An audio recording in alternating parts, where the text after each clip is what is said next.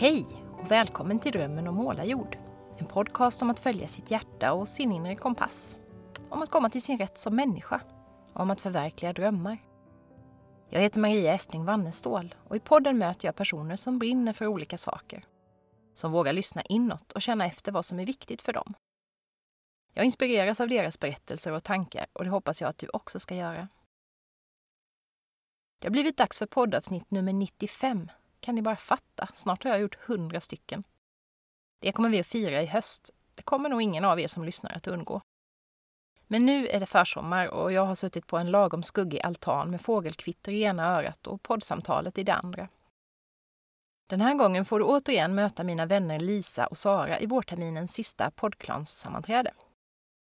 Den här gången försöker vi reda ut begrepp som struktur, kontroll och överblick å ena sidan och kreativitet, frihet och tillit å den andra. När är det bra med struktur och kontroll och när kan den hindra oss från att leva utifrån vår inre kompass? Och hur är det egentligen med balansen mellan kontroll och tillit? Jag hoppas att vårt samtal ska hjälpa dig att reflektera över olika områden i ditt eget liv och hur du har det med de strukturer som finns där. Vi ger ett antal olika exempel från såväl privatliv som yrkesliv, så kanske känner du igen dig i något eller några av dem. Eller så har du helt andra områden i ditt liv där det finns anledning att reflektera över de här begreppen. Varmt välkommen att lyssna.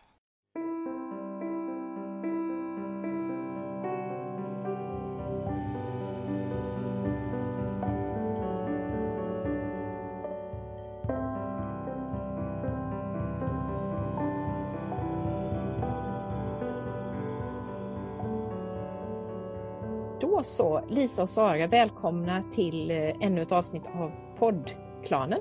Tack så mycket. Trevligt att ni är här och den här gången kör vi ju på Zoom igen då, som vi har gjort eh, en gång tidigare. Och det funkade bra då, så det hoppas vi att vi ska göra den här gången också. Och den här gången så tänkte vi ju att vi skulle prata lite grann om det här med struktur, kontroll, överblick. Om man ser det som en del av ett spektrum där det på andra sidan av spektret kanske finns lite mer av eh, frihet, kreativitet, engagemang, tillit och så vidare. Och det här kan naturligtvis eh, röra sig ganska så mycket från det ena till det andra i våra liv. Eh, men vi tänkte vi skulle ta något slags eh, försök till helhetsgrepp och eh, prata lite grann om vad som är bra sidor av att ha struktur på saker och ting, vad som kan vara ja, man kan fastna i kanske eh, ibland så att det blir ett hinder och hur vi skapar en bra struktur i våra olika delar av livet. Och när vi pratade lite inför det här mötet så insåg vi ju att vi, vi hamnade i något skojigt metasnack där vi eh, plötsligt då pratade om, ska vi ha någon struktur på det här samtalet eller inte? Och det ska vi väl inte. Och så plötsligt så hade vi jättemycket struktur på det i alla fall. Så det är ju också ett perspektiv det här att man ibland tänker att man inte har någon struktur så kanske man har det i alla fall. Eller vad säger ni? Ja, det var roligt att höra dig Maria säga att eh, vi behöver väl inte ha så mycket struktur på det här. Till exempel så behöver vi ju inte strukturera det så här och så här och så här och så här. Så då blev det liksom väldigt, det blev väldigt tydligt att det fanns någon struktur där ändå under som vi inte behöver förhålla sig till. Ja, det är eh, många negationer här kanske men eh, ja, men det blir på något sätt tydligt och jag tror att jag är ju definitivt en sån person. Jag tror att åtminstone du Maria känner igen sig i det att kanske vara en väldigt strukturerad person men inte riktigt vilja erkänna det. Nej. Alltid. Jag har ju kommit ut ur garderoben sen ja, länge, ni vet med mina Excel-listor och så. så att det, jag, är, jag har ett ben eh, tryggt och offentligt planterat i strukturdelen. Eh, men mm. Eh, ja, det, är ju, det, kan vara, det kan vara intressant att undersöka vad är det för eh, vad är det för associationer som man gör ja. med de här olika sidorna? Är man en flummis om man är kreativ och tillitsfull och säger att det ordnar sig? Är man en tråkig byråkrat om man har Excel? Vad har man för... Där kan man ju mm. verkligen så här, att, för en sak jag tänkt på när det gäller det här är just eh, att tänka om vad man känner och känna om det man tänker. Om vi nu tänker att strukturen är det vi traditionellt sett kallar för hjärna och intellekt och sådär. Och tillit och den här mjukare sidan av det är lite mer hjärta. Så är det liksom i mötet däremellan som det händer, tänker jag. Och den dansen som är mest spännande det slog mig nu när vi, när vi hade vårt lilla förprat. Vad spännande. Kan du, inte, kan du inte säga några fler ord om det? Det lät så spännande. Alltså känn, tänka kring det vi känner, känna kring det vi tänker. Ja, jag, för jag, på något sätt är det så här att jag tror att det, det, när det händer, i alla fall för mig, det där detet, vad nu det är, det är när de här kan, eh, när de inte har en dragkamp, eh, kamp, utan när de kanske, om vi ser det här som två olika sidor av mig, när den här Excel-sidan kan se att ja, du har många bra idéer, det är trevligt. Och då strukturerar vi upp dem i en lista här och när tillits och engagemangsdelen kan säga att ja, här har, jag, jag ser att du tänker på pengar och sånt där och därför har jag hittat på det här. Och att kunna mm. hitta samspelet däremellan. Och, och, och när, ett sätt att komma ur när jag fastnar i det ena spåret det är att fundera på, okej okay, nu har jag de här tankarna. Vad känner jag när jag hör mig själv tänka dem? Då kan det till exempel vara dömande tankar om mig själv eller, eller så. Ehm, och samma tvärtom, när jag känner någonting, vad tänker jag om det? Då kanske jag kommer på att, att jag känner det här, det kanske har att göra med att eh, jag har varit i en liknande situation förut som var jättejobbig. Och då kan de här hjälpa varandra istället för att hamna på kollisionskurs eller mm. bli varannandags eh, beteende eller sådär. Att liksom de, det är som en två som hjälper varandra framåt och som har eh, en ser jättebra och en är väldigt bra på att tänka på var man sätter fötterna till exempel. Ja, det är någonting med det. Det är samspelet som är, intresserar mig mest tror jag. Mm. Ja, det tänker jag att det gäller livet, alltså det gäller mycket i livet tycker jag, det där samspelet och de där kontrasterna som som på något sätt berikar varandra. Att det mm. ena skulle inte vara lika bra utan det andra. Det, vi har ju pratat om det mycket Sara också, det här med att, ja, att vara jord, vi brukar prata om att stå med fötterna på, på vedbacken och så blicken uppåt. Liksom. Mm. Det här med att ha ett starkt, eh, ja, någon, slags, någon slags stark, praktisk, trygg, jordad förankring men att också ha en blick som inte bara ser ner i marken utan också kan vända sig uppåt. Och det tycker jag gäller så många delar av livet, just det här att, ja, att inte fastna i det ena eller det andra utan att, att eh, ja, men dels kunna växla mellan och också kunna ibland glida ihop så att de, de ja, verkligen möts och mm. berikar varandra. Ja, jag funderade också lite på det här då, om vi nu ska ha någon typ av struktur på det här mm. samtalet. Eh, att vi kunde kika lite grann på när struktur blir ett hinder. För det kanske vi, alltså, det finns ju tillfällen när vi kan fastna i strukturer, antingen de sådana som finns omkring oss eller de vi har skapat själva. Eller i ett kontrollbehov eller känslan av att vi måste ha koll på allting. Har vi sådana erfarenheter, funderade jag på, i våra liv där strukturen liksom har hindrat mer än stöttat och hjälpt oss? Absolut. Massor! Massor! Har du något bra nej, men, nej, men jag tänker på, Det jag tänker på så spontant är att, att jag kan bestämma mig för saker. Och då tänker jag kanske framförallt på, just nu tänker jag framförallt på hur jag driver företag men jag tror att det faktiskt det kan handla om mycket mer än, än så. Eh, men i företaget till exempel så kanske jag bestämmer att jag ska använda en viss typ av marknadsföring. Jag kanske ska lägga ut en video i veckan på Youtube till exempel. Mm. Eh, och så bestämmer jag mig för det och jag skapar en struktur för det. Eh, kanske i form av någon sorts tracker där jag kan liksom kryssa i om jag har gjort det eller ja, sådär. Och då, om den där strukturen blir lite för, lite för bra kanske, så glömmer jag att kolla av om jag fortfarande vill det. Mm. Och det, bli, det, kan bli ett hinder. Det kan bli så att jag inte ens kommer på tanken att ifrågasätta. Är, är det här fortfarande en bra idé? Och det kan ju vara både liksom rent intellektuellt, alltså analysmässigt är detta en bra idé. Men det kan också vara, men vill jag det här? Eh, mm. och tar det, tar det lagom mycket tid och massa saker. Men det kan, så att, eh, att jag strukturerar upp saker kan ibland det kan ibland göra att jag fortsätter följa ett spår jättelänge och så känns det inte riktigt rätt men jag lyssnar inte så mycket på det för jag har en struktur här att följa. Mm, eh, och så tar det längre tid innan jag inser att nej men vänta stopp. Varför gör jag det här? För att jag har mm. bestämt mig för det. Ja men då kan jag ju bestämma något annat ju. Och då har hjärnan liksom tagit över, hjärt, då har inte hjärtat hängt med riktigt där utan då har, har det där logiska planerar eh, hjärnan liksom tagit över hand på något sätt. Precis. Mm. Jag skulle vilja ta ett exempel till. Förlåt Sara. Mm, jag tar det. Jag tänkte nu på, jag lyssnade på Tim Ferris podd eh, och då pratade han om the whole body yes. Alltså hela kroppen jag. Nej inte mm. jag utan jag. Alltså herregud. Eh, att säga ja med hela kroppen kanske man skulle kunna översätta det. Och det är inte hans koncept, han har lånat det någon annanstans ifrån. Nu har jag i alla fall gett en referens till det. Och då pratade han om att helt enkelt så här, om jag ska fatta ett beslut, är det jag i hjärnan, liksom, på, alltså på det analytiska planet, är det här en smart grej om jag gör för och emot-listor och sånt där? Eh, och är det jag i hjärtat? Mm. Och är det jag i magen? Så det var liksom tre incheckningar. Är det jag på ett analytiskt plan? Är det jag från mitt hjärta? Och är det jag från min mage? Eh, och är det inte jag på alla tre då så beroende på hur mycket man vill lyssna på sin intuition och sin kropp och sådär eh, så kan man ju bestämma att känns det inte rätt på alla de tre ställena då är det nej. Mm. Och då mm. tänker jag att risken med struktur är precis det att vi glömmer, alltså vi missar information som finns på andra ställen än i hjärnan. Mm.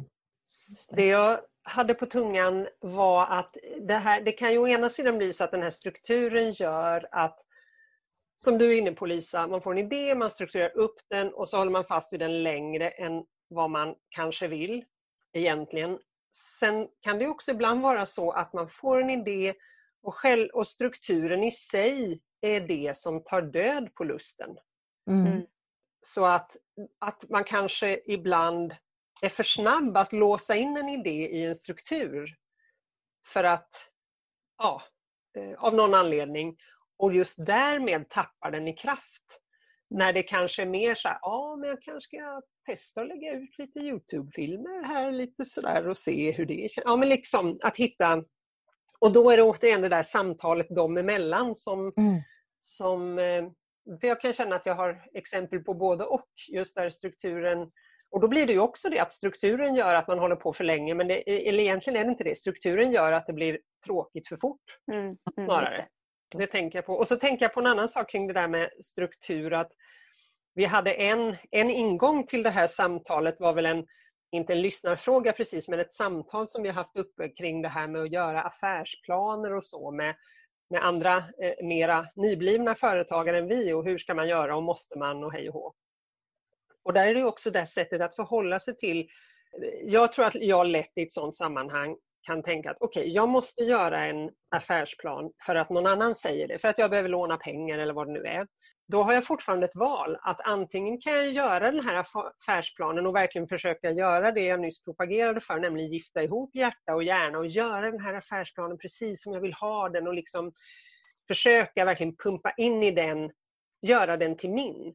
Och det är ju ofta bra, men ibland kan det vara så att nej men det är inte jag som behöver den här affärsplanen, det är någon annan. Då eh, gör jag det på ett mer, då sparar jag mitt krut och gör den på det sätt som den behöver göras. Men den kanske inte blir min med hjärtat så himla mycket. Så ibland att, kan det få vara lite blodlöst strukturerat för att det behövs i ett visst sammanhang. Förstår ni vad jag menar? Att strukturen, mm. ibland kan det, ofta tänker jag att det är bra att fylla den med hjärta. Men ibland så kan man faktiskt, nej nu gör jag det här bara av taktiska skäl. Det är bra att ha en affärsplan, pang bom vad är det minst enklaste sättet och sådär. Mm, just det. Ja, jag fick massor med tankar här nu när ni pratade och eh, just det där med affärsplan. Alltså jag minns ju det när jag skulle starta företag, att det tog så himla lång tid för mig att komma igång och starta företaget. Just för att jag kände att det var så mycket strukturer som jag måste ta mig in i. Och det tog liksom död på, på min kreativitet redan innan jag ens hade kommit dit. Och det tänker jag att ibland kan ju bara tanken på att någonting måste in i en viss, passas in i en viss mall mm. eller en viss struktur kan ju göra att man liksom inte kommer dit och förstår att man kanske inte behöver ha den där jättestrukturen. Alltså det kan hindra en liksom i förskott och jag kom ju från en extremt strukturerad tillvaro som universitetsanställd. Allting. Alltså det var ju så mycket struktur på saker så att jag höll på att bli galen ibland. Just det här att saker tog så lång tid för att det skulle processas i, ja ni vet alla nämnder och mm. det var vissa vissa blanketter och det måste vara godkännande hit och dit för allting. Så att jag tror att jag var jätterädd för att starta företag för att jag på något vis hade med mig så mycket av de där strukturerna. Så kände jag, nej men jag vill ju bort från de strukturerna för att få vara kreativ och få tillgång till den där friheten. Och så kände jag att nej men här finns ju en, en ny struktur som jag måste förhålla mig till. Så att egentligen var det väl först när jag började inse att jag kanske inte måste ha jag har ju alltså drivit företag i åtta år. Jag har fortfarande inte någonsin skrivit en affärsplan och det har ju ändå gått, ja det har tagit tid men det har ändå gått, gått ganska bra. Så ibland tänker jag att den kan, liksom, den kan hindra en i, i förväg från att göra någonting som man skulle vilja göra men man tror att strukturerna är någon annans eh, och att man måste förhålla sig till dem. Och Det är klart att man måste förhålla sig till vissa saker. Momsen kom jag inte undan men, men vissa saker insåg jag att jag faktiskt inte måste ha så som man kanske då får Eh, eller har en bild av att någonting måste vara. Eh, och jag tänker också, vi har ju pratat ganska mycket i vår lilla ensamföretagargrupp om det här med marknadsföring till exempel, där vi har pratat om det där med att, ja, som du var inne på Lisa, jag bestämmer mig för att jag ska, jag ska göra ett Youtube-klipp en gång i månaden och att många är väldigt styrda av de där yttre ramarna. Okej, okay, du ska starta en blogg. Ja, men då måste det vara så här, si och så långa inlägg och de måste ges med en, eller mm. skrivas med en viss regelbundenhet för annars så funkar inte det med, ja vad det nu är, lyssnare följer inte dig, de här sökordsoptimeringar, alltså just det här att jag måste in i en viss mall och jag minns att du var en av dem som, som fick mig att inse det här att jag kan skapa min marknadsföring så som jag vill, Lisa. Det var, det var mycket dina tankar där. Mm. Just att jag kan välja, jag måste inte följa en struktur som någon annan har bestämt utan jag kan pröva mig fram och se vad som funkar för mig. Eh, för jag känner lätt att jag blir dödad av just det där som, som du var inne på Sara också, just att, att kreativiteten kan dödas av för mycket struktur eller en struktur som inte jag känner att jag styr över på något sätt. Och så tänkte jag på en sak till när du nämnde Tim Ferris där, eh, Lisa. Jag lyssnade också på det avsnittet häromdagen jag tyckte det var jätteintressant det här med whole body yes och så. Men där kände jag att jag inte höll med honom i att alla delarna alltid måste vara med heller. För ibland är det ju sådär som jag har lärt mig, eh, som kanske kommer in på mer sen om vi pratar om tillit och sådär. Ibland är inte hjärnan med. Hjärnan har inte förstått varför jag vill göra det här. Varför det här beslutet känns så otroligt rätt i min mage eller mitt hjärta eller vad det nu är. Och jag hade ett samtal igår med en, en vän om, om det just att hon, hon går en utbildning nu och hon vet faktiskt inte vad hon ska ha den till. Hon bara känner så otroligt starkt att det här måste hon göra. Och då är liksom inte den intellektuella, logiska, rationella hjärnan med i det beslutet hon tog att gå den här utbildningen. Utan det var, det var inte ett helkropps-ja utan det var ett kanske då två tredjedel eh, kropps-ja. Och det känner jag att jag har också haft sådana tillfällen där jag har jag har bara gått på, på de andra två. Liksom. Jag har inte haft med det logiska. Det här verkar inte logiskt att göra, att gå åt det här hållet. Men på något sätt känner jag att jag måste göra det. Mm. Um, så det, jag tycker det är jätteintressant att, att fundera på det. Uh, måste alla tre vara med hela tiden eller är det så att ibland är, är den där logiska och den strukturella delen mindre viktig? Uh, och ibland är den jätteviktig. Ja, och där tänker jag verkligen, alltså det, din eh, din ingång här Sara med att ha en dialog mellan dem och kanske ibland en förhandling. Där Verkligen. kanske hjärnan säger att det här är helt ologiskt. Och då kanske man får prata om så här, okej, okay, okay, det är ologiskt, ja, men är det farligt? Nej, okej, okay, kan vi få testa ändå då? det jag tycker är mest spännande det är när det är tvärtom. Det har ju du och jag Maria pratat om. Vi var ju med och höll i ett antal sommaraktiviteter några år i rad eh, där vi hela tiden inför kände, då var det ju magkänslan som inte var med. Mm. Men hjärnan påminde om att ja, men det här är en bra grej. Det är bra när ni är där. Ja. Eh, ni får med er jättemycket. Jag vet fortfarande inte vad det är magkänslan hade emot att göra det från första början. Eh, men det var inte bara en gång det var så. Det var inte så andra gången att jag, magkänslan fattade fortfarande inte att det där var bra. Men vi mm. gjorde det ändå. Och, det, och jag ångrar det inte för fem öre. Nej. Eh, tvärtom, jag är väldigt, väldigt tacksam att vi, att vi var med och gjorde de aktiviteterna och skapade de forumen.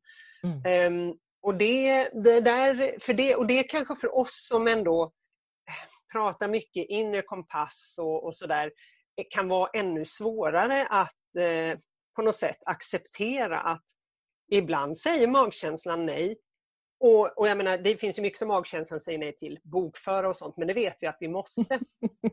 men när magkänslan säger nej till en sån här grej som ändå handlar om personlig utveckling både för oss själva och andra. Och, och, ändå, och då är det ändå hjärnan som säger jo, Sara och Maria, vi ska mm. göra det här ändå. Ja. Alltså det är rätt intressant. Verkligen. Um, och jag tänker också på en annan, ett samtal jag hade häromdagen med, eh, med någon som kände att det här med Ja men det handlar väl lite om, alltså det här med magkänslan och så, att det är väldigt lätt, eller att det blev en prestation för henne. Det blev liksom, ja men tänk, mm. tänk om jag inte har valt rätt nu. Och då blir det kanske, då om jag hade valt annorlunda, då hade jag kanske varit på rätt ställe. Och nu är jag kanske på fel ställe och hur ska jag veta det? Och att det blev en väldig börda liksom och väldigt mycket att straffa sig själv genom de mm. tankarna. Mm. Och då började vi prata om det här, det här utforskandet sådär att ja men okej nu är jag i den här situationen. Om jag går lite åt vänster ser, får jag ett annat perspektiv då. Om jag går lite åt höger, det är ett utforskande, det är liksom processen som är grejen. Mm.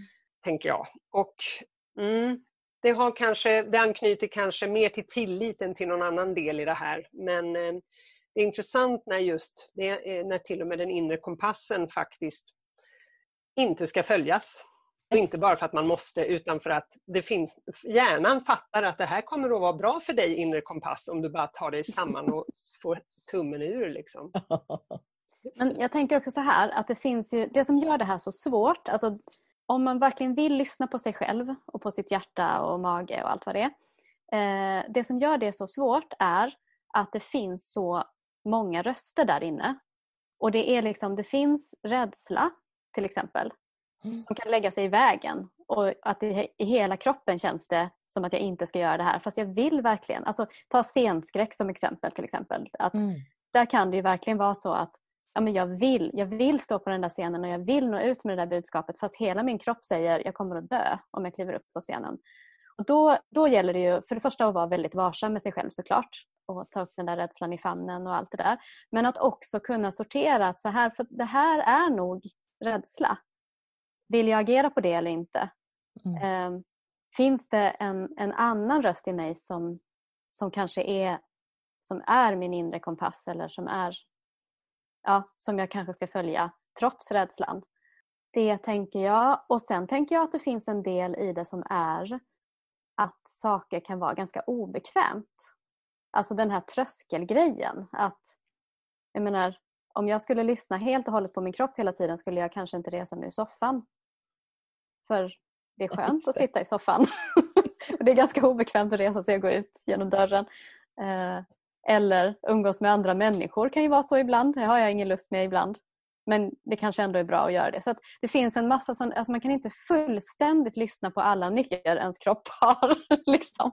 Eh, utan man behöver också fundera på, vänta nu, vad är det här för röst? Mm. Är det här en, en som jag liksom ska lyssna på eller finns det, ja, finns det något annat som är viktigare nu? Mm. Där tänker jag mycket på eh, den här boken som har betytt så väldigt mycket för mig. Eh, Drömliv av Kajsa Ingmarsson och eh, Karin Nordlander. Där de pratar just om egot och själen som de där olika rösterna. Då. Sen kan det finnas många liksom, underröster inom dem. Men, men just det här, vad är det som är egot som hela tiden vill... Eh, ja, men de, egot vill skydda oss från det som är jobbigt. Eh, så att vi blir rädda för saker och ting och så hindras vi att göra grejer. Eh, det, vill också, det gillar också de här kortsiktiga belöningarna. Liksom. Sitta i mm. soffan och äta mycket godis. Ja, men det är liksom egots sätt att ta hand om oss på något sätt. Eh, och, och egot vill ju oss väl. Egot vill ju att vi ska ha det bra. Men det gör ju också att vi ibland då missar saker just för att vi blir för rädda eller vi blir för bekväma eller så. Medan då själen som då är kanske mer det här magkänslan, det här mer luddiga, fluffiga, den rösten liksom som, som kanske är mer kopplat till, ja men vi brukar prata om livsriktningar till exempel, dit jag egentligen vill, men som kanske ibland blir mer obekvämt eller utmanande eller sådär. Eh, och att lära sig skilja på de rösterna då, vilket är skitsvårt, det vet vi ju alla, eh, för att vi har så mycket motsägelser inom oss. Men jag tycker att jag har blivit bättre på att kunna på något vis särskilja de där rösterna när det är liksom, ja men vad står den här rädslan för? Är det en rädsla som bara är för att ja men jag vill ha det lite tryggt och bekvämt eller är det en rädsla som faktiskt säger att nej men det här Maria, det här är inte, det här är inte din grej, det här ska du inte mm. ge dig in på. Eh, jag tycker ju att med träning och reflektion och samtal och skrivande, alla de där grejerna som vi alla eh, tre ägnar oss mycket åt, så blir det lättare med åren att skilja på de rösterna. Det är inte alls alltid lätt, det säger jag inte, men, men det har blivit lättare än det var för mig för tio år sedan, om jag ser tillbaka. Mm. Mm. Och, och, så tror jag också att en viktig parameter är att nej, jag kanske inte måste veta. Jag kanske bara prövar. Eh, för det är ju lite mm. olika. En del saker är mm. oåterkalleliga. Eh, ska jag skaffa barn eller inte eller så. Det är svårt att pröva liksom. Men mycket annat kan man ju eh, man behöver kanske, man hör de där chattande rösterna. Ja, jag vet väl inte vilken av er som vill något väl, vill mig väl och är den som egentligen så. Nu prövar vi så här två veckor, mm. sen får vi se. Nu prövar vi att sitta i soffan i två veckor och sen får vi se. Hur känns det? Så att där, det där liksom, att hitta den ja, men designtänk var det någon som sa till mig häromdagen. Det här när man, prövar, man skruvar på något, designar om det lite, testar. Nej, det blev, för, det blev den där burken för stor för att passa in under eh, under vattenkranen eller där blir den för bred eller där blir den för så. Mm. För det funkar ändå inte att sitta vid ett skrivbord och tänka ut eh, alltid. Sen ju mer träning man är, får som designer eller då som människa som du är inne på Maria så kommer man att lättare kunna man behöver inte göra så himla många prototyper innan man väljer. Men att kunna backa tillbaka till det där nybörjargrejen och pröva grejen. Att hur, kan jag, hur kan jag testa det här? på ett sätt som inte kostar mig allt för mycket eller riskerar allt för mycket.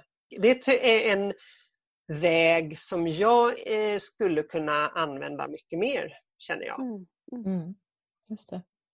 Och det, väl, det, hänger väl väldigt ihop, väl ihop med ditt ord för det här året, det här med utforskande samspel. För det är väl det ja man gör då. Man utforskar saker i samspel med ja, ja. andra mm. fysiska ting eller med tankar eller med andra människor eller vad det nu är. Men att det här nyfiket utforskande Prövande. Jag tror att det kanske är mitt, år för, mitt ord för decenniet eller något. Ja, eller så eller kommer livet. jag ha tjatat slut på det efter det här året. För det, jag har aldrig haft något årsord som är så på mina läppar hela tiden. Nej.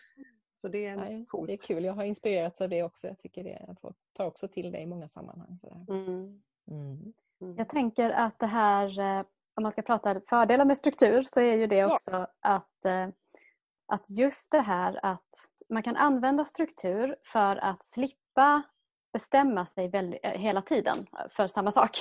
liksom. Mm. alltså just den här med att om jag vet att, så här, jag vet att det här är bra för mig, jag vet att jag vill det här men jag vet att ganska ofta så tycker jag att det är lite jobbigt eller jag har ingen lust eller vad det nu är. då kan jag, jag kan ju använda strukturen för att lite grann gå runt det. Att säga, nej men jag har mm. bestämt det här nu. Eh, och tills jag river upp det beslutet så gäller det. Eh, mm. Så slipper jag hela tiden. Och det kan ju verkligen vara eh, också tala om att lära sig av sina misstag eller av sina erfarenheter ska jag säga. Eh, att så här, ja men när jag fattar beslut på det här sättet då blir det bra. Eller mm. när jag lyssnar på det här då blir det inte så bra. Okej, okay, mm. ska vi bestämma att vi inte gör det nu då från och med nu? Alltså så så att där finns ju en struktur. Man kan ju också använda strukturen för att komma ihåg att ifrågasätta sina beslut. Mm. Eh, en struktur kan ju vara att man ett par gånger per år faktiskt tittar på så här, okej, okay, är jag på rätt väg? Gör jag saker på rätt sätt? Eh, vill jag fortfarande det här? Jag tänkte där, eller Lisa, på det här med yoga vi har ju alla varit med i den här eh, Adrians, vad heter det nu, årliga yoga camp eller vad det är. Och där har jag ju känt att där är verkligen ett sådant exempel som det du nämner. Att jag inte hela tiden måste prioritera, jag måste inte ta beslut. Ska jag yoga ikväll eller inte? Utan har jag en sån struktur, nu är det 30 dagar här, nu kör jag varje dag. Då blir det så himla lätt. Jag har varit så fascinerad över att det plötsligt blir så lätt att få till det här med yogandet som jag annars tycker då, nej men det har jag inte tid med, det har jag inte lust med, det har jag, nej det här är viktigare, bla bla bla. Men har jag satt en sån struktur för mig under en begränsad period som det är, för det, det håller liksom inte att köra så jämt, det går inte. Det har jag insett, jag måste hela tiden ompröva, det har vi pratat om också, det här med att liksom, eh, hitta nya strukturer. Men att göra så, nu bestämde jag det, för nu har jag känt att jag vill yoga mer och mer intensivt. Så nu har jag bestämt mig för att nu ska jag göra en sån här yogautmaning under jul, juni månad här. Och då känns det plötsligt jättelätt. Det som jag har så svårt att få till annars blir plötsligt jättelätt. För då har jag tagit ett beslut en gång, då måste jag inte ta det beslutet dag efter dag efter dag mm. efter dag huruvida jag ska yoga eller inte. Utan ja, men nu finns det en struktur här, jag följer den. Punkt. Och Det tycker jag är ett sånt exempel på när, när strukturen gör mig gott. Liksom, för att det här är något som jag vill göra men jag har så svårt att få till det i vanliga fall. Mm.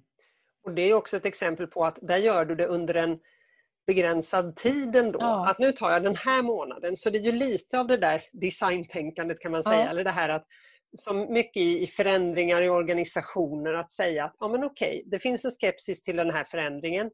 Men kan vi pröva det här i två månader och sen diskuterar vi det igen. Mm. mm. får man inte använda det för att lura in en förändring som man sen inte är beredd att ompröva. Det är ju viktigt. Nej. Men så länge man mm. gör det så, så kan det vara att okej, okay, vi provar och vi känner förtroende för att om det här inte funkar bra så kommer vi att eh, ompröva det. Och, mm. och då blir det något annat och då blir det det där utforskandet igen. igen. Då blir det inte bara att man gör det utan då blir det, ja just det här ska vi utvärdera om två månader. Hur funkar det egentligen? Hur blir skillnaden? Och, mm. Så att då, då, får man in den det där lite metatänket att, tänket att ställa sig utanför och kolla, funkar det här bra eller mm. inte? Precis. Så att det bidrar då, till det. Just det. Har man då testat det en gång så är det lätt att veta att ja, men nu känner jag att jag behöver, nu behöver jag mer struktur i mitt yogande. Ja. Okej, okay, då kör jag det här och så gör jag det en månad. Då har jag liksom lärt mig av den utforskande processen att det här är någonting som funkar för mig. I alla fall mm. just nu. Det kanske det inte gör om tio år men just nu funkar det bättre för mig att göra så då. Mm. Än att gå på bara lust och känsla där mm. i det sammanhanget. Mm. Har ni andra exempel på eh, där, där struktur eller ja, kontroll eller så har, har hjälpt, eller överblick har hjälpt er eller har varit jag, användbart? Jag tänkte på ett exempel som har med det här med, som jag var inne på i början, den här kopplingen mellan hjärna och hjärta på något sätt eller, eller att försöka få dem att boosta varandra. I början av året så tittade jag över och hit, liksom, ja, mitt företagande och vartåt jag ville och sådär precis som ni var inne på att det är klokt att göra ibland, inte minst du Lisa. Eh, och då, var, då började jag titta, vad är det för uppdrag jag vill ha egentligen? Vad är det för uppdrag jag tycker är kul? Så då listade jag alla uppdrag jag hade haft de senaste, vad det var, två åren eller något. Och så gick jag igenom och skrev upp för varje. Vad var roligt med det här uppdraget? Vad, vad, vad var positivt med det? Och sen tittade jag på alla de där positiva faktorerna, kopplade in hjärnan, för då hade jag använt liksom, vad var det som fick det att säga, säga ja i alla fall två av tre delar av kroppen om vi nu tar det så. Vad var det som gav något? Och sen kopplade jag in hjärnan och analyserade det och plockade fram mina gamla sociologitakter och gjorde det och, och fick fram ett antal punkter. Och så gjorde jag en checklista av det som jag nu kan använda Eh, eller alltid har i bakhuvudet. Det är inte så ofta jag plockar fram den och verkligen tittar på den inför ett uppdrag. Men jag vet att där finns 12 olika punkter tror jag det är sånt som brukar göra att uppdragen, eh, de, den här sortens uppdrag gillar jag. Och få uppdrag får ju liksom 12 av 12 möjliga. Men om jag märker att det är väldigt få som fattas, eller flera av punkterna som liksom fattas och jag inte kan bocka av, då är det ju läge att vara lite fundersam. Är det här verkligen ett uppdrag för mig? Mm. Så då skickar hjärnan tillbaka den analysen till hjärtat. Är det så här du menar? Ja, så här mm. menar jag. Och då, då är de igång och hjälper varandra eh, på ett sätt som, som verkligen, där de, där de boostar varandra eh, mm. och som funkar jättebra för mig. Just det. Just Jag tänker på det här med affärsplan. Jag tänker att affärs, behöver man en affärsplan? Nej, uppenbarligen inte. inte för att driva företag alltså. Eh, det går alldeles utmärkt att ta steg för steg och känna in och, och så. Eh, men jag tänker att det finns två anledningar. En affärsplan kan ha två anledningar. Antingen är det just det här, ja, men jag behöver kommunicera hur jag gör företag för någon annan, till någon annan. Eh, och då kan det vara schysst att göra en affärsplan för att det blir tydligare. Det, det är lättare att till exempel om man ska söka stöd, eh, ja, starta eget bidrag eller om man ska ta ett lån eller om man ska samarbeta med någon eller kanske anställa någon. Då kan det vara väldigt bra att faktiskt göra affärsplanen för att det gör det tydligt Alltså det är lättare helt enkelt att förklara för man har lite rubriker och det är tydligare. Och, så eh, och Den andra anledningen är ju för att ha en konversation med sig själv. Och Då tänker jag just det här med överblick. Alltså vad är det? Hur driver jag företag just nu? Och få syn på det. Att få fundera lite på, ja hur säljer jag egentligen? Hur går det till? Är det så mm. som jag vill att det ska vara? Eh, hur marknadsför jag? På vilket sätt? vad är egentligen min affärsidé? Vem säljer jag till? Vem är den där personen? Så att det kan vara, liksom, det kan, man kan använda det som rubriker för att fundera mm. på.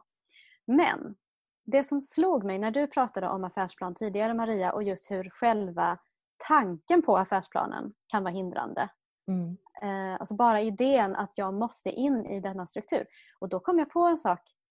Eh, alltså det känns som att det känns som att eh, alla de där som har mallar för affärsplaner som det är meningen att man ska fylla i och det gäller ju Arbetsförmedlingen och eh, ja, säkert Nyföretagarcentrum och Almi och massa andra. Liksom. Då ska man fylla i deras mall för affärsplan. Mm. Eh, och den ser ju lite olika ut men den har ofta, det är vissa saker som återkommer, liksom, vissa rubriker. Och då är det som att det är meningen att jag som företagare ska tänka att den är neutral. Alltså så här, ja men det är så här man beskriver ett företag. Det är mm. de här rubrikerna som är viktiga. Och det slog mig när du pratade Maria att den är inte alls neutral. Nej, Utan till exempel så, står, så finns det en rubrik ofta som, som heter någonting i stil med Hur ser din konkurrens ut? Alltså vem gör det som du har tänkt att du ska göra? Mm. På vilket sätt? Och hur, vad är din konkurrensfördel över dem? Alltså någonting i den stilen. Eh, och det är ju inte alls säkert att jag tycker att det är en bra idé att ta reda på det. Alltså det är inte alls säkert att, att det är väl använd tid att titta på hur mina inom citationstecken konkurrenter gör det som jag gör.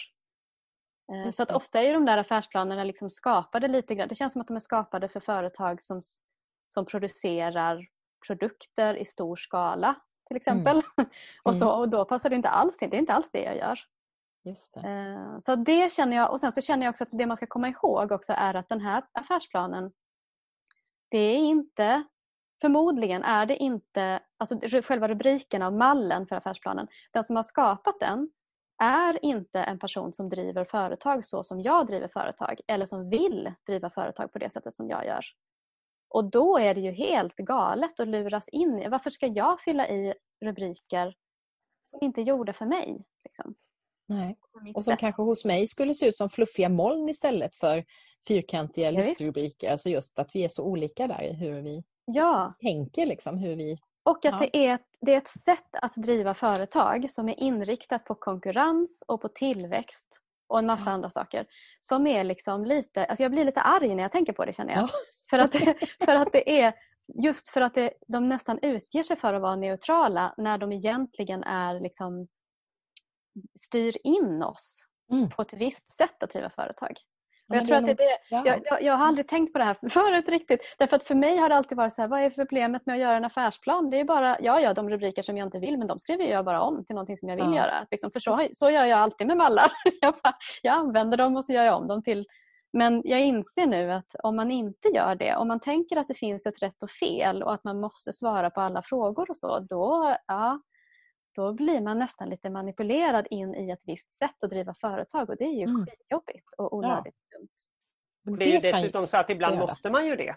Ibland måste man fylla i de där rubrikerna för att till mm. exempel mm. kunna vara aktuell för att, om en lån eller bedömningar och så, tänker jag.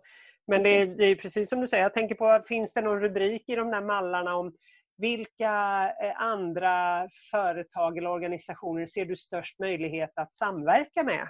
till mm. exempel. Mm. För att balansera upp den här konkurrenstanken. Och med tanke på hur vi till exempel hellre jobbar än att se andra som konkurrenter. Mm. mm. Just det. Ja, men och det är helt irrelevant. Alltså för mig så är det, det, det kan absolut vara vettigt att titta på hur gör andra som gör det jag vill. Eh, därför att det kanske finns lärdomar att dra och det kanske finns samarbetsmöjligheter och sådär. Men jag tror att för oss som driver företag väldigt mycket utifrån kreativitet och utifrån hjärta och lust och så.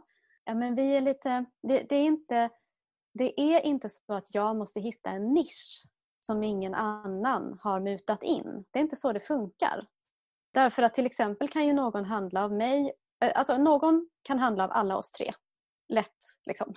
Jättemycket. Mm. utan att det, därför att ja, på pappret kanske vi gör samma sak på vissa sätt. Liksom, vissa av de saker som vi gör är samma på pappret. Men eftersom jag gör saker med min röst och på mitt sätt mm. så är det helt unikt. Liksom. Så, att, så att det, blir, det är ett annat sätt att tänka. Alltså rent logiskt sett är det ett annat sätt att tänka. Mm. Eh. Och då tänker jag att, för jag är också inne på det som, och jag vet att du, du tipsade mig någon gång om ett eh, avsnitt med Marie Forleo eh, som är, jag vet inte vad hon är men hon är stor inom företagarvärlden. Och just det här med att vi kan alla, alltså det kan finnas hur många pizzabutiker i en stad mm. som helst. Men vi väljer olika därför att vi har olika ingångar. Någon vill ha den godaste pizzan som man tycker då. Eh, det här tycker jag är den godaste pizzan. Någon kanske går till den andra eller pizzerian för att där är en trevligare miljö eller man går till någon för att man tycker den killen är så himla trevlig. Så att, mm. att ha med sig det då, att, för annars tänker jag att man kan känna att nej men det här har ju så många andra gjort så det är ju verkligen ingen idé. Och så kanske man dödar en jättebra affärsidé. Precis. Men man blir så rädd för det där konkurrenstänket för man tänker att det här har alla andra redan gjort eller gör. Så det är ingen idé ens att jag försöker komma med min lilla röst här. Så det tycker jag det här, det är det här ordet som jag tycker så mycket om i engelska som inte har något riktigt bra för, på svenska, det här med empower, liksom att känna att det är jag som tar makten över den där mm. affärsplanen. Även okej, okay, ibland måste jag rätta in mig, precis som ni sa, när man ska söka vissa bidrag och sådana grejer. Men att i själ och hjärta så är det ändå min i så fall mm. om man nu mm. vill ha en. Och jag tänker att jag har ju aldrig skrivit en sån eh, formell affärsplan men jag har ju skrivit en massa egen påhittade affärsplaner säkert för att jag har ju suttit och spånat och haft massa idéer och tänkt hur jag vill marknadsföra mig. Så på något sätt är det ju min typ av affärsplan men den ser absolut inte ut så som den eh, stereotypa bilden av en affärsplan ser ut. Det är mer de där fluffiga molnen kanske då. Listor i viss mån men inte utifrån specifika utifrån satta rubriker. Så. Nej, och jag, vi har ju en gemensam vän som just är, är, på väg att starta företag och som frågade om just det här om hur ser, hur ser era affärsplaner ut och använder ni dem? Mm. Eh, eller är de någonting som ni gjorde när ni startade företag och som ligger någonstans eller sådär.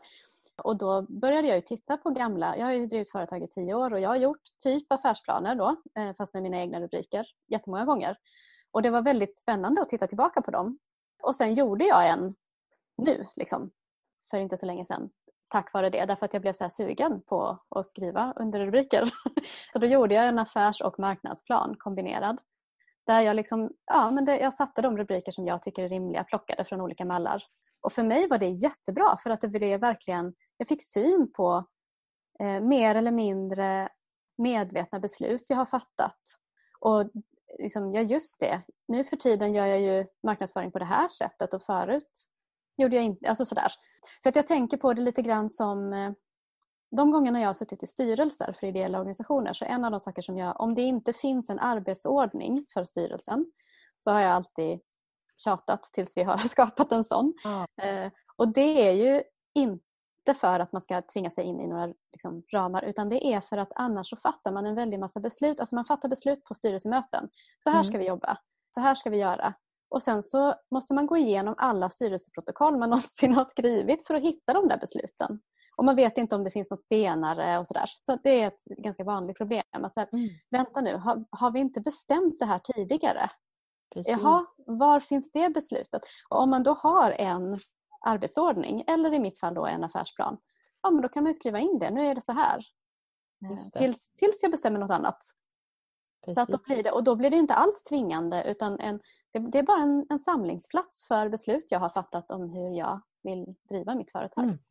Och ett, jag tänker också att det blir ett stöd för effektiv tidsanvändning. Det vet jag att ni pratade om en del i, i ett poddavsnitt som ni, Sara och Lisa, har gjort förut. Det här att liksom också ett, att, att, ha en struktur för ett möte till exempel gör ju att vi kan använda tiden på ett bättre sätt. Precis som att i det här fallet då, man behöver inte gå tillbaks till en massa olika protokoll för att leta efter saker eller man behöver inte leta på en massa olika ställen utan man, det finns en struktur som hjälper en och gör att man kan vara effektiv och man kan jobba på ett bra sätt liksom, där man känner att här drar vi nytta av tiden. Mm. Och då blir man ju mer kreativ än om man hela tiden ska liksom, ja, navigera runt och inte riktigt veta vad är det vi gör nu egentligen. Mm. Men vi pratar mycket om, eller det vi cirklar runt mycket är att det här med struktur kan spara energi eh, mm. genom att inte, ja men det här också med, det, det är, rätt, det nog inte en slump att väldigt många människor har samma frukostvanor eh, mm. år ut och år in. För det, Även om vi är olika morgonpigga så är det kanske inte då de flesta av oss är som mest kreativa och tycker om att liksom, åh vad ska jag laga till frukost idag? Det finns säkert de, men de tycks vara få. För då vill vi, liksom, då vill vi något annat. Då vill vi liksom komma igång med dagen och hitta var vi är någonstans eh, mentalt och känslomässigt och sådär. Jag tänker på en annan ingång apropå det här med referenser utifrån. Eh, mitt bidrag på, den, eh, på det området idag blir en man som heter Paul Moxnäs mm. som är norsk psykolog och så, som har skrivit en bok som jag har pratat om tidigare som heter i andra sammanhang, eh, kanske i din podd Maria, jag vet inte riktigt, mm. Positiv ångest. Eh, och bara en sån boktitel, Positiv ångest, det blir man ju väldigt nyfiken på. Och där, hans ingång är ju att ja, struktur det har vi för att hantera ångest. Mm. Det är ju lite mer radikalt än för att spara energi och det är ju kanske lite något sätt, återigen den här skalan. Och det är ju väldigt bra med struktur för att det blir jobbigt om alla irrar runt, framförallt i en stor organisation och undrar Åh, vem bestämmer det här och hur gör vi nu med detta? Och så där. Det skapar ju otroligt mycket ångest. Mm. Och samtidigt så behöver vi ju, är ju det han är inne på, vi behöver ju ångesten eller kanske i bästa fall de lite lugnare småsyskonen som kommer innan som oro eller känsla av att vi måste vidare och så för att det ska hända något. Och I ett alltför uppstrukturerat system så finns det väldigt lite utrymme för det. Det finns ingenstans att kanalisera det. det eh, kommer man med en fråga så säger alla ja men då tar man fram formulär 1A och så gör man så här. Utan det behövs ju han är ju, å ena sidan säger han det att ja, vi har vår struktur för att hantera ångest, det behöver vi göra. Å andra sidan, det finns inget mer utvecklande än att till exempel samla ihop ett gäng människor eh, samla ihop ett gäng människor med en ledare som liksom inte beter sig som en ledare gör, som inte talar om vad är det för ramar för det här och vad ska hända nu och, och sådär. Det, och det är verkligen ett sådant sammanhang som jag skulle bli tokig i. Men det är rätt intressant att höra honom argumentera för det för då får vi verkligen syn på allt det där. Mm. På vår behov av, vårt behov av struktur, på vår ångest, på mm. vad som ska till för att vi ska kunna kanske ibland känna tillit i en sån situation. Och så. så den här kopplingen mellan struktur och ångest tycker jag är spännande. Mm.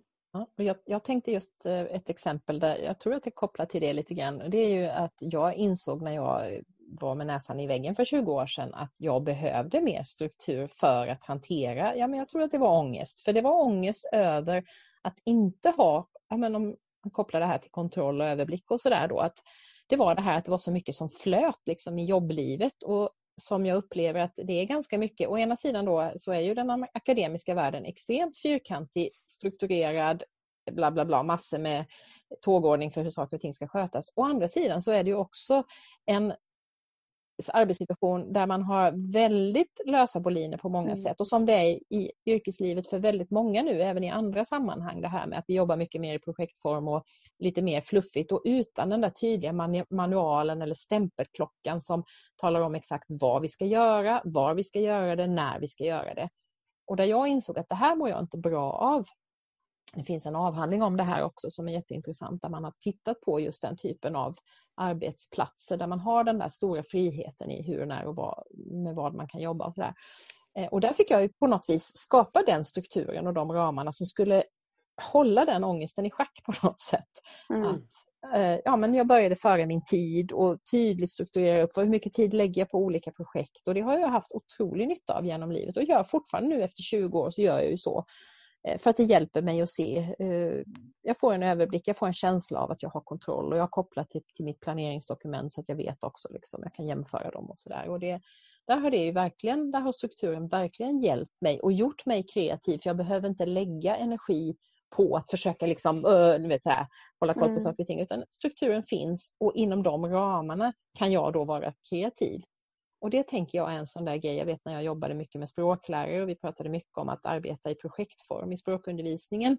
Just det här att hur viktigt det är att samtidigt som man då släpper eleverna fria väldigt mycket i hur de vill jobba, alltså vilket arbetssätt de vill ha, vilket innehåll, men man behöver också ha väldigt tydliga ramar för vad vad det finns för förväntningar och så. Och då blir det bra. När man bara släpper allting löst så, så fungerar det väldigt sällan. Det funkar med ett litet fåtal elever som har förmågan att ta det stora ansvaret att också sätta de yttre ramarna. Men för de allra flesta så behöver man någon typ av ramar som man sen kan vara kreativ innanför. Liksom. Mm. Och Det har jag burit med mig i, i många sammanhang. Liksom, att sätta ramar för saker men släppa lös kreativiteten inom, mm. inom dem på något sätt. Jag tänker på, jag brukar ta upp den här filosofen Habermas och så blir jag alltid lite nervös när jag gör det för jag är inte alls... Det känns som att jag inte har tillräcklig utbildning för att prata om detta. Men, eh, men han pratar ju om eh, livsvärld och systemvärld. Eh, där livsvärden är just det här med kreativitet, lust, engagemang eh, och där systemvärden är vårt sätt att skapa ramar för det. Eh, byråkrati till exempel är ett exempel för det. Och där det finns en risk hela tiden att systemvärden tar över livsvärden och koloniserar kallar han det för. Eh, så att, att helt enkelt att ja, skapa ramar är bra och ibland eh, ja, hjälper oss att vara kreativa. Eh, men det finns alltid en risk att vi skapar de där ramarna så eh, rigida och så snäva att vi dödar kreativiteten. Så att man måste hela tiden vara medveten om det. Att när jag går in och strukturerar upp någonting så finns det, det är liksom, ja, jag får inte dra det för långt för då dör det som jag försöker hjälpa. Liksom. Mm, eh, och så, jag, skulle, jag skulle använda det här i en, en föreläsning och sen dagen innan så satt jag med mina syskon och tittade på Terminator 2 tror jag, filmen. Och då tänkte jag, men det är precis det den här handlar om. De här Terminator-filmerna handlar ju exakt om det. Det vill säga vi skapade maskiner för att underlätta för oss själva och sen så tog de över och dödade oss. Liksom. Mm. Mm. Eh, så om man tycker att Habermas är lite för tungt så kan man också använda Terminator. Eh, Jättebra alternativ. som referens istället. Eller valfri annan sån film. Det finns ju ganska många som handlar om just det. Att maskinerna mm. eller robotarna tar över. Eh, och har man liksom det i minnet så tror jag att man kan, man kan strukturera och så hela tiden ha koll på eh, att strukturen får aldrig få ett eget liv och ett självändamål för då blir det då dör det som vi försöker göra plats för. Ja, just det. Jag tänkte också på våra eh, samtalscirklar. Sara, du var ju inne på när vi eh, hade lite mm, jobbig magkänsla inför att arrangera de här samtalslägena ute på Mundekulla. Men där lärde vi oss också en struktur som vi har haft nytta av i våra samtal. Och där det här med att, att man pratar in i taget som gör att det blir en demokratisk eh, process där alla får komma till tals och sådär som annars är ganska svårt eftersom det brukar vara några pratsamma typer som vi tre alla är i vissa sammanhang eh, som gärna tar över. Och där är ju strukturen just ett, ett stöd och en trygghet istället för att vara det där som tar över så är det ett mm. stöd en trygghet som gör att jag kan känna mig trygg i att när, när jag har den här stunden, då är det jag som får prata, ingen annan. Jag behöver inte tänka på att liksom släppa fram någon annan, för jag vet att den personen får sin stund. Och det här använder vi ju mycket i våra samtalscirklar och det har ju, inte minst nu i coronatider har det varit jättebra har jag insett när vi har kört mycket Zoom-möten och sådär där det annars kan bli ganska eh, ostrukturerat och komplicerat att föra samtal. Men vi är så vana vid att köra en i taget så det går, det går jättebra. Men där jag också har insett att i vissa stunder så är, lägger vi bara ner det här med strukturen därför att ja, men nu kände vi att nej, men här behövde den här personen få prata till punkt mm. verkligen utan att eh, det finns en klocka som säger att nu är tiden ute och sådär. Så att det där liksom, just det där som du är inne på att inte låta det hämma oss utan att se, använda det som ett stöd, ett underlag, någonting som, som skapar eh, ramar för att släppa loss kreativiteten men som inte tar över och blir någonting som vi absolut till varje pris måste förhålla oss till hela tiden. Mm. mm. Och där tänker jag, eh, just det här med samtalen har jag funderat lite på, apropå det där med att jag har tänkt lite om hur jag känner kring det eftersom jag gillar ju verkligen det här med den här samtalsstrukturen och gärna dela på tid och gärna typ eh, timern på mobilen och sådär. Och det, är någon, det ligger ju en känsla bakom det och då har jag funderat lite på vad är det för känsla som gör att jag trivs så bra med den formen? Och då, eller vad är det för ångest hos mig som gör att jag gillar den strukturen?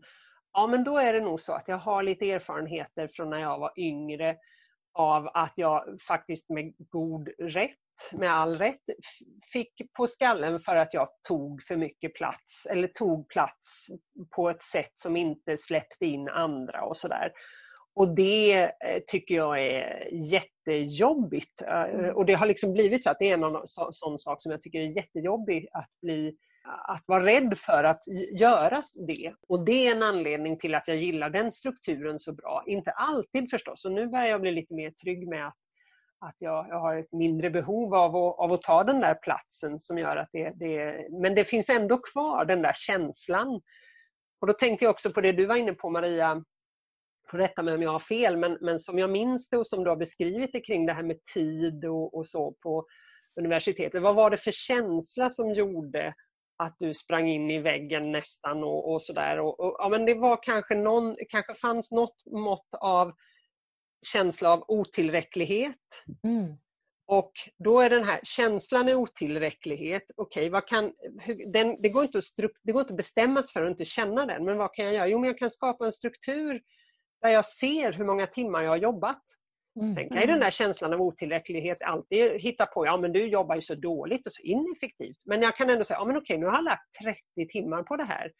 Det kanske ändå är en rimlig arbetsinsats. Att det hjälper, det hjälper dig att bygga upp och börja resonera med den där känslan av otillräcklighet. Så det är återigen ett exempel, eh, eller två exempel, då, min erfarenhet och så som jag upplevde din, du får rätta mig om jag har fel, av att ja. när det här samspelet mellan vad är det som får mig att känna så här?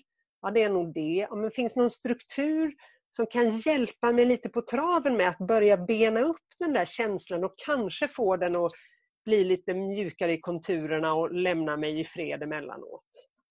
Ja, men det är helt rätt. Det är precis så du beskriver. Och det fick vi också väldigt... Jag har ju känt så, precis som du säger. Och vi fick det också bekräftat när jag ledde ett projekt på universitetet som handlade om eh, arbets, lärares arbetstid och, och, den här upplevelsen av att inte ha någon riktig, inga ramar och sådär. Så var det ju också vad folk sa när de började testa det här med att föra sin tid, att liksom införa en, en stämpelklocka. Det var just det att Ja, tidigare så kände jag mig så värdelös på fredag eftermiddag när jag gick hem för att där låg mina högar med saker. Jag såg, jag fokuserade, mig, eller jag fokuserade min blick på det jag inte hade gjort.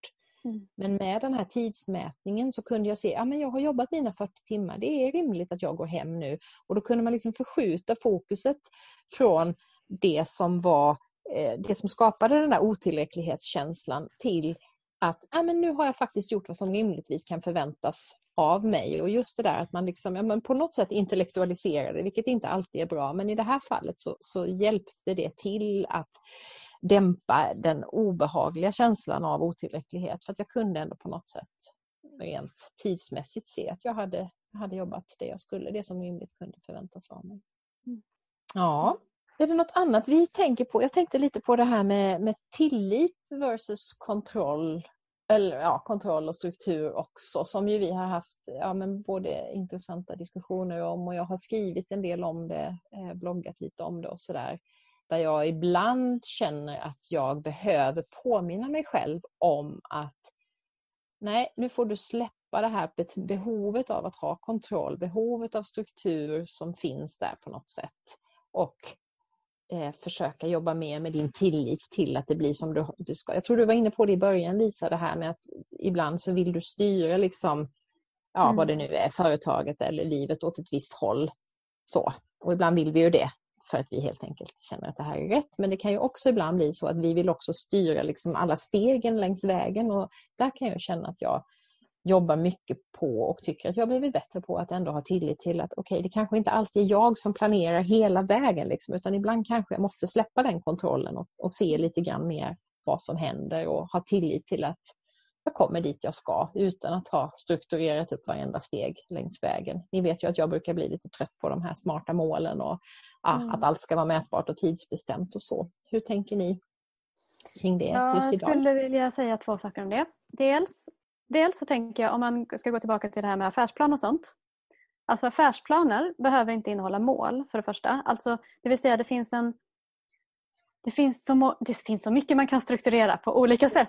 eh, och en del av strukturen, så precis som det som ni pratade om nyss, alltså det här med när du började logga dina timmar. Det är ju inte ett sätt att planera framåt utan det är ett sätt att logga bakåt som, är, som också är struktur. Mm. Så att struktur behöver inte alltid betyda att man liksom sätter mål för framtiden. Just det. det finns någonting i det överhuvudtaget. att liksom, Ibland kan jag behöva struktur för att logga saker bakåt. Ibland kan jag behöva struktur för att skapa överblick över hur är det nu? Och vad har jag bestämt? Liksom, på vilket sätt?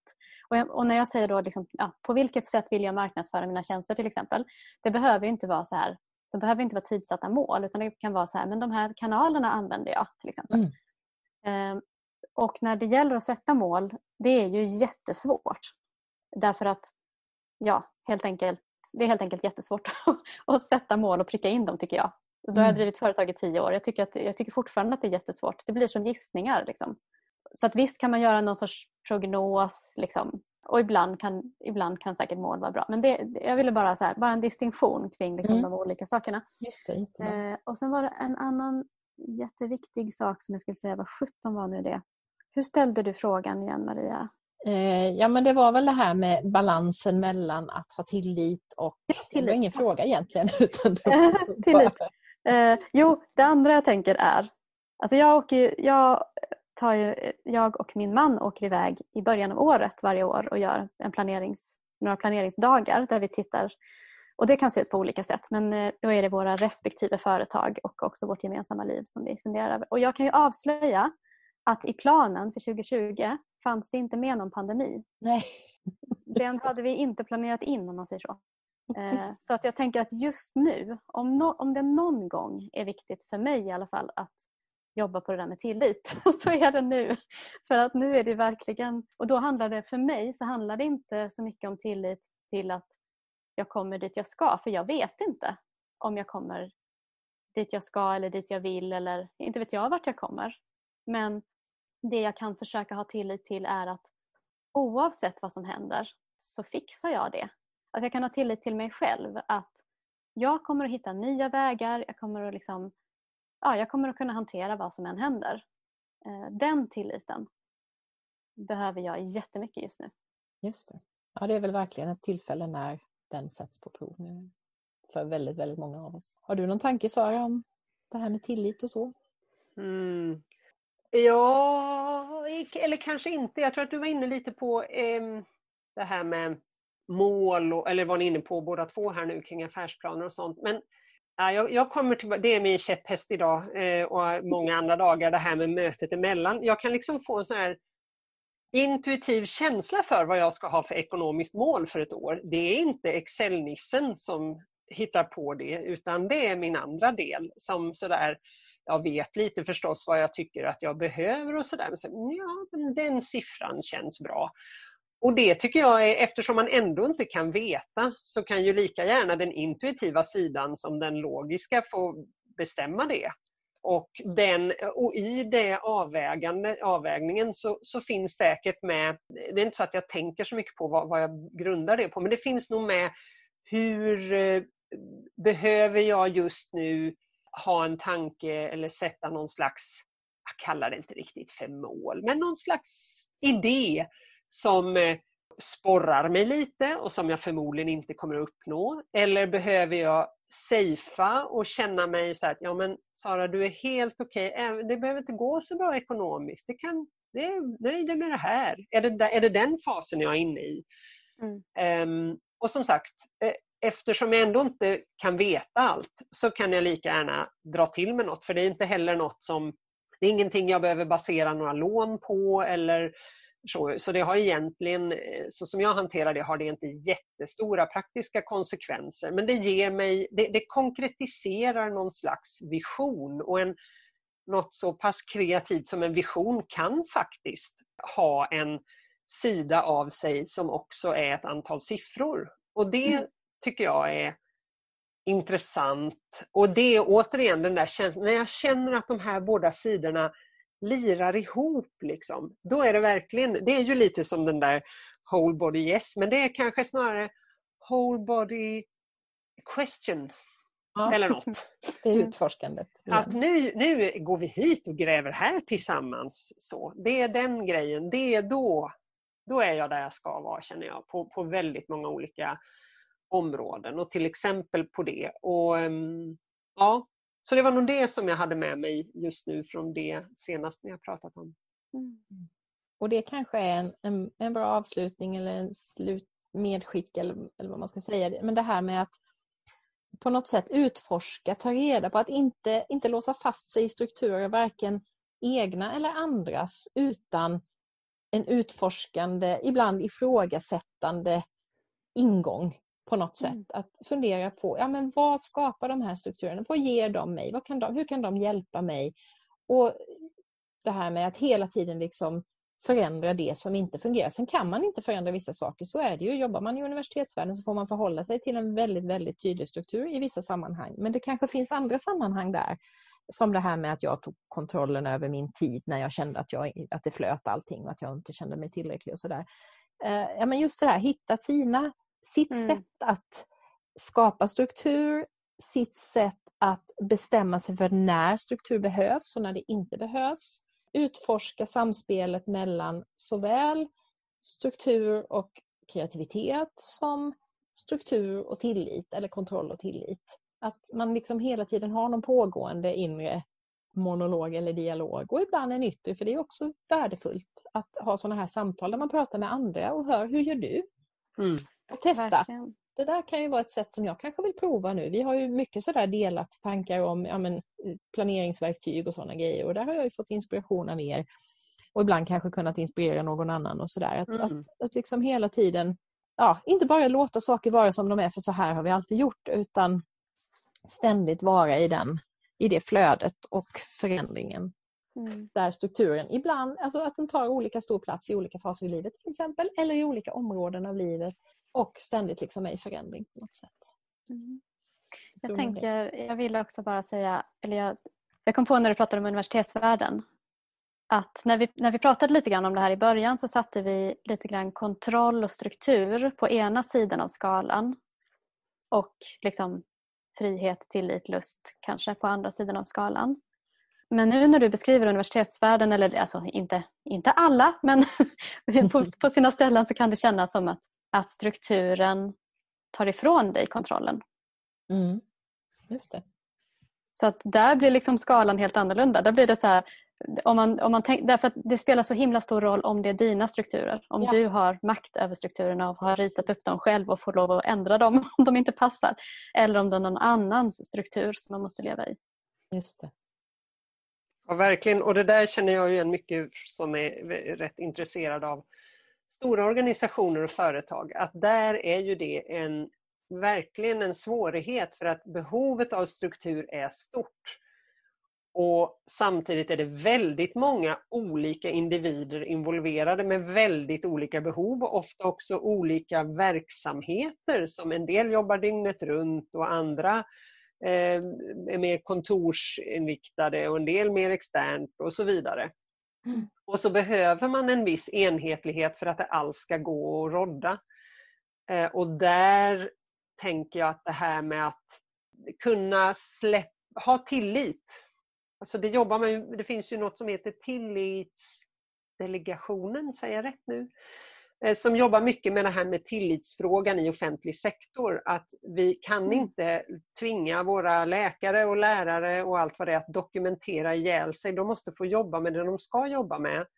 Och vi måste samtidigt hitta sätt att fånga upp när det inte funkar som det ska och fånga upp de bästa goda exemplen som vi kan sprida. Men vi, vi måste hitta ett annat sätt än kontroll. Så där är ju verkligen det här med kontroll, tillit. Där det finns i alla fall på pappret eller i vissa kretsar en pendel som börjar dra mer mot tillitshållet igen. Men eh, ja, det blir spännande att se hur det, hur det fortsätter för det finns också krafter åt andra hållet. Ja. Jaha, då mm. kanske vi har lyckats avhandla i alla fall en hel mm. del på det här temat. Ska vi försöka, försöka låta bli att vara obstinata och att dig strukturera en, ett avslut på det här? Ja, precis. Tack mm. Lisa och Sara för att ni är sådana kloka människor att uh, reflektera och resonera tillsammans med. Jag hoppas att mm. ni som har lyssnat också har fått ut någonting av våra reflektioner och kanske satt igång lite tankar om hur ni kan se på det här med struktur kontroll, tillit, kreativitet utifrån ert perspektiv där ni är precis just nu. Så tack så mycket för idag. Tack, tack. tack så mycket Maria och alla andra. Hej då! Hej då!